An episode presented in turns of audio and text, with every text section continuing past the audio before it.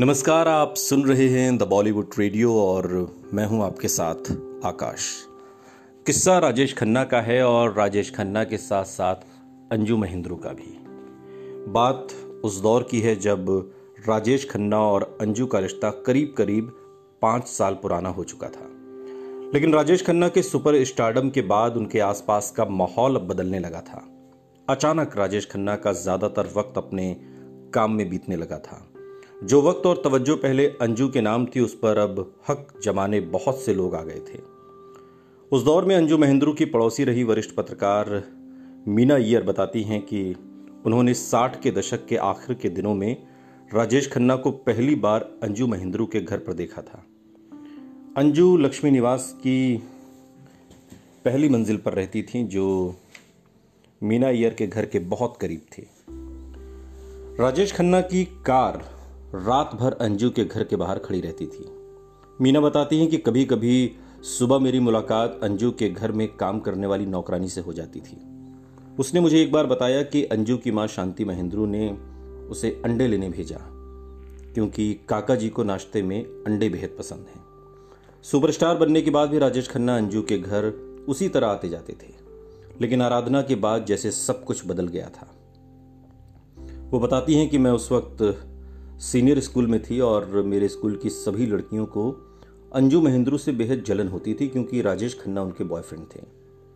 School के बाद लड़कियाँ राजेश खन्ना की एक झलक देखने के लिए अंजू के घर के बाहर भीड़ लगाए खड़ी रहती थी।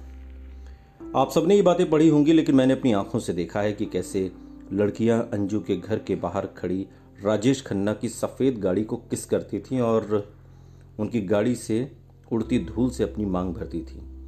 मीना कहती हैं कि सारा मंजर मैंने अपनी आँखों से देखा है।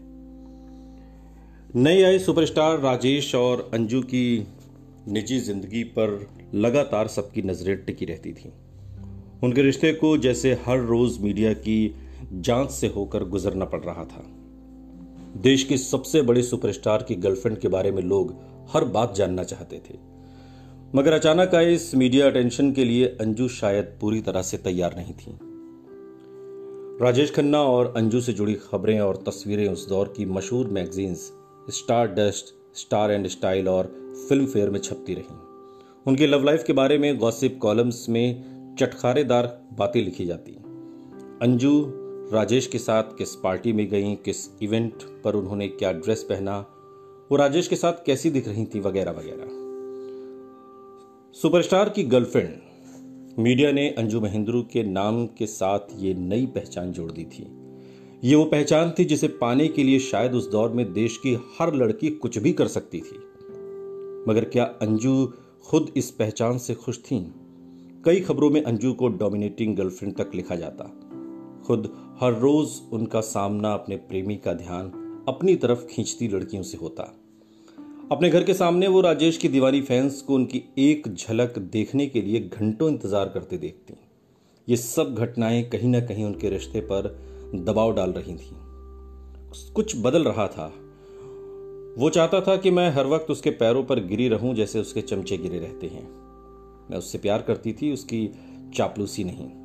मेरे लिए वो सिर्फ़ जतिन या जस्टिन था। वो शख्स जिससे मैंने प्यार किया था। न कि सुपरस्टार राजेश खन्ना। बाद के दिनों में अंजू ने एक इंटरव्यू में जज्बाती होकर कहा था।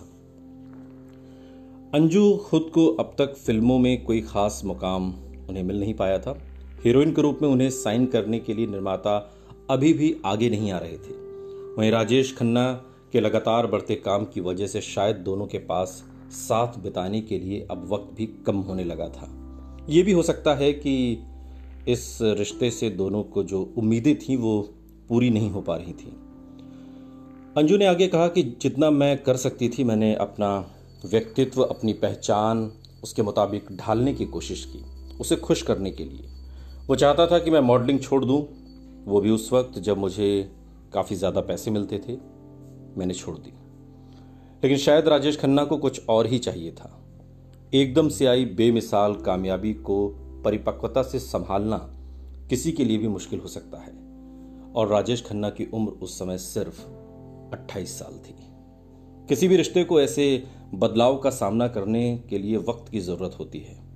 लेकिन आलम यह था कि अगले दो साल तक राजेश खन्ना का लगभग हर दिन किसी न किसी फ़िल्म निर्माता के नाम हो चुका था। उनकी डायरी में अब न तो उनके करीबी दोस्तों के लिए वक्त बचा था, न अंजू महेंद्रू के लिए और न ही खुद के लिए। सुनते रहिए। द बॉलीवुड रेडियो सुनता है सारा इंडिया।